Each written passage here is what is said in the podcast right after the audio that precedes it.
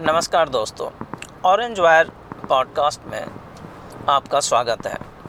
18 मार्च 2020 के इस एपिसोड में आज का विषय है नक्सल और जिहादियों के द्वारा कैसे भारतीय समाज के मुंह पे कालिख पोता जा रहा है। हाँ जी, ये JNU में एक बार फिर से आपने सुना होगा, अखबारों में पढ़ा होगा।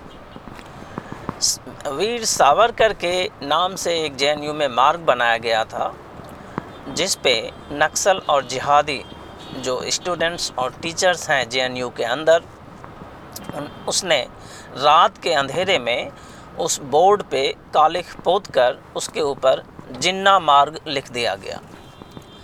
असल में JNU के बहुत सारे लोग जिन्ना सोच वाले ही लोग हैं, इसीलिए मैंने बार बार कहा है JNU एक जिहादियों और नक्सलवादियों के लिए सॉफ्टवेयर सेंटर है, जहां से जिहादी और नक्सलवादी सरजिल इमाम जैसे लोगों को कैसे पैदा करेंगे उसका एक सॉफ्टवेयर बनाता है, एक ऑपरेटिंग सिस्टम बनाता है, जो पूरे देश में वहां से भेजा जाता है। इसलिए JNU हमारे भारतीय समाज के लिए ख़तरनाक केंद्र बना हुआ है और इससे लड़ाई लड़नी है समाज को। इससे कोई कानूनी और संवैधानिक लड़ाई नहीं लड़ी जा सकती है, इससे सामाजिक लड़ाई लड़नी होगी। तो आज इस घटना पे फिर से आते हैं, जो ये एक वीर सावरकर मार्ग के बोर्ड पे ये नक्सल और जिहादी लोगों ने जो कालिख पोती है, ये असल में सावरकर के नाम पे कालिख नहीं पोती गई है, ये भारतीय समाज के चेहरे पे कालिख है। दिन के उजाले में 70 साल की आज़ादी के बाद जिन्ना की सोच, नक्सलियों की सोच, जिहादियों की सोच और ये इस्लामिक रेडिकल फंडामेंटलिस्ट जो है इसकी सोच कैसे दिन के रोशनी में भारतीय समाज के चेहरे पे कालिख पोत रहा है और भारतीय समाज कोई प्रतिक्रिया नहीं देता है, कुछ चुपचाप बैठा हुआ है। एक तो ये जो वीर सावरकर जो महान सपूत भारत के थे, इसके बारे में बहुत कम लोगों को जानकारी है कि कितनी लंबे समय तक इनको काला पानी में रखा गया। ये बचपन में ही ब्रिटिश साम्राज्य के खिलाफ एक ग्रुप बना के इन्होंने अपनी क्रांतिकारी जीवन की यात्रा शुरू की, फिर लंदन गए, वहाँ भी उन्होंने क्रांतिकारी की भूमिका को सबसे ऊपर रखा अपने जीवन में। वहाँ गांधी जी से उसकी मुलाकात हुई, उस मुलाकात के आधार पे गांधी जी ने अपने अखबार में 50 बार लिखा कि वीर सावरकर जो है वो देश का सबसे वफादार सपूत है और इससे भारत को बहुत उम्मीदें हैं और ये एक भारतीय क्रांतिकारियों में सबसे ऊपरी पायदान पे है। इतने बड़े क्रांतिकारियों को सामाजिक स्तर पे और राजनीतिक स्तर पे कैसे हाशिए पे डाल दिया गया, ये नेहरू की कला था, नेहरू का जो हुनर था। नेहरू ने ये हुनर सीखा अपने इस्लामिक जो एंसेस्ट्री थी उसकी, जो उसका जो इस्लामिक वंशावली है उससे सीखा। डर, इस्लाम, जैसे मैंने बार बार कहा है और मैं एक बार फिर से आपको दोहराना चाहूँगा, कहना चाहूँगा कि इस्लाम के मौलिक तत्वों में से एक तत्व है, एक या दो तत्व है, डर और बेचारगी। इस्लाम खतरे में है, इस्लाम के खिलाफ षड्यंत्र हो रहा है। मैं तो ये विक्टिम हूँ, मुझे पूरा विश्व मार रहा है, मुझे हिटलर मार रहा है, मुझे अमेरिका मार रहा है, मुझे रूस मार रहा है, इसलिए मैं ट्विन टावर उड़ा रहा हूँ। ये जो भाव है इस्लाम में इनबिल्ट है, मतलब उसके अंदर बना हुआ है और वहीं से आता है। इसी भाव का इस्तेमाल नेहरू बार बार करता है मुस्लिम वोट बैंक को बनाने के लिए और अपनी सत्ता को सुरक्षित करने के लिए। वीर सावरकर इतने प्रखर थे, इतने प्रतिभाशाली थे और इतने बड़े देशभक्त थे कि उसकी ताकत के सामने नेहरू को भी डर लगने लगा था।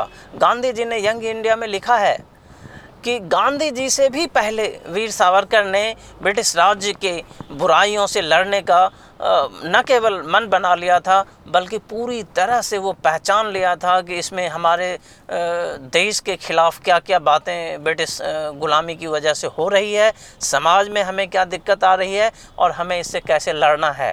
और उसने लड़ाई शुरू कर दी थी किसी भी महात्मा गांधी के आने के पहले से ही। इतनी प्रखरता, इतनी ओजस्विता, इतनी देशभक्ति से भरे हुए वीर सावरकर अपने पूरे परिवार का बलिदान देता है, काला पानी का सज़ा भुगतता है, लेकिन नेहरू उसकी क्षमता को, उसके प्रतिभा को ठीक वैसे ही राजनीतिक और सामाजिक स्तर पे जिहाद और इस्लामिक सोच के तहत उसको छोटा कर देता है, कम कर देता है प्रोपेगेंडा के तहत, और बाद में नक्सलियों के साथ मिलके ठीक वैसे ही जैसे सुभाष चंद्र बोस को ख़त्म कर देता है, जैसे महात्मा गांधी को ख़त्म कर देता है, जैसे अनेकों अनेक हमारे स्वतंत्रता सेनानियों की महत्व को कम कर देता है। और बाद में तो केवल नेहरू ख़ानदान ही रह जाता है भारत में, उसके अलावा और कुछ मिलता ही नहीं है आपको। तो ये जो सोच है, जो जिस सोच का विकास नेहरू ने किया था 1930 से लेके, मैं बार बार कहता हूँ और ये बिल्कुल अभी भी ये जारी है। तो आज जो ये घटना हुई है जेएनयू के अंदर, ये असल में भारतीय समाज पे के मुख पे के मुँह पे कालिख पोता गया है। और ये वीर सावरकर को जब तक ये समाज नहीं पहचानेगा, उसको उसके बलिदान, उनकी तपस्या और उसके प्रतिभा का सम्मान नहीं होगा इस समाज में, तब तक ये नक्सल और जिहादी आपके मुंह पे कालिख पोतते रहेंगे। अब इस समाज को ये तय करना होगा कि क्या इस कालिख पोतने की जो सोच है ये कानून के दायरे में ठीक होगा? कभी नहीं होगा। क्या इसका कोई एडमिनिस्ट्रेटिव, प्रशासनिक स्तर पे इसका इलाज हो सकता है? बिल्कुल नहीं हो सकता है। ये एक सोच है जो नेहरू से चलता हुआ नेहरू ख़ानदान तक आया, और नेहरू ख़ानदान आज भी उसी सोच के आधार पर सत्ता में आना चाहता है। इसलिए भारत के सपूतों को, चाहे वो सुभाष चंद्र बोस हों, लाल बहादुर शास्त्री हों, महात्मा गांधी भी क्यों ना हो, जब उसको ज़रूरत होती इस्तेमाल करता है, उसके बाद उसे फेंक देता है बाहर उठा के, और या फिर वीर सावरकर हो, इनका इस्तेमाल वो केवल सत्ता में आने के लिए ही करता है और आगे भी करेगा। इसलिए समाज और भारतीय समाज को ये तय करना होगा कि वो अपने मुख पे कालिख और कितने दिनों तक इन नक्सलियों और जिहादियों को पोतने का मतलब मौका देगा, कब तक वो ऐसा करने देगा उसे। समाज यदि इसके खिलाफ उठेगा तो इन जिहादियों की हिम्मत नहीं है कि वो आपके मुंह पे कालिख पोत के जाएं, इन नक्सलियों की हिम्मत नहीं है कि वो आपके मुंह पे कालिख पोत के जाएं। ये कालिख पोतने वाले कौन लोग हैं? ये वही लोग हैं, 30 तासी तलवार, ये उसी ग्रुप के लोग हैं, हर्ष मंदर, ये उसी ग्रुप के लोग हैं, अरुणा राय, ये उसी ग्रुप के लोग हैं, केजरीवाल, ये उसी ग्रुप के लोग हैं। ये आपके मुँह पर कालिख पोतने वाले ग्रुप के लोग हैं, सोनिया गांधी, राहुल गांधी, प्रियंका वाड्रा, और आपके मुंह पे कालिख पोतने वालों में से हैं ये प्रशांत भूषण और केजरीवाल जैसे लोग, मनीष सिसोदिया जैसे लोग, शैला रशीद जैसे लोग, कन्हैया कुमार जैसे लोग। ये सब एक हैं। ये आपके मुंह पे, भारतीय समाज के मुंह पे कालिख पोतने वाले लोग हैं। राजदीप सरदेसाई, आरफा खानम शेरवानी, शेखर गुप्ता, पुनीत परसून वाजपेयी, अजीत अंजुम, अनेकों जिहादी पत्रकार, एन राम हिंदू अखबार, टेलीग्राफ अखबार, ये सब नक्सल का हिस्सा है, ये सब जिहाद का हिस्सा है। और यदि इनसे आपको लड़ना है, यदि आपको अपने सामर्थ्य और स्वाभिमान को पहचानना है और आगे बढ़ना है, तो इन नक्सलियों और जिहादियों को के खिलाफ आपको आवाज़ उठानी होगी।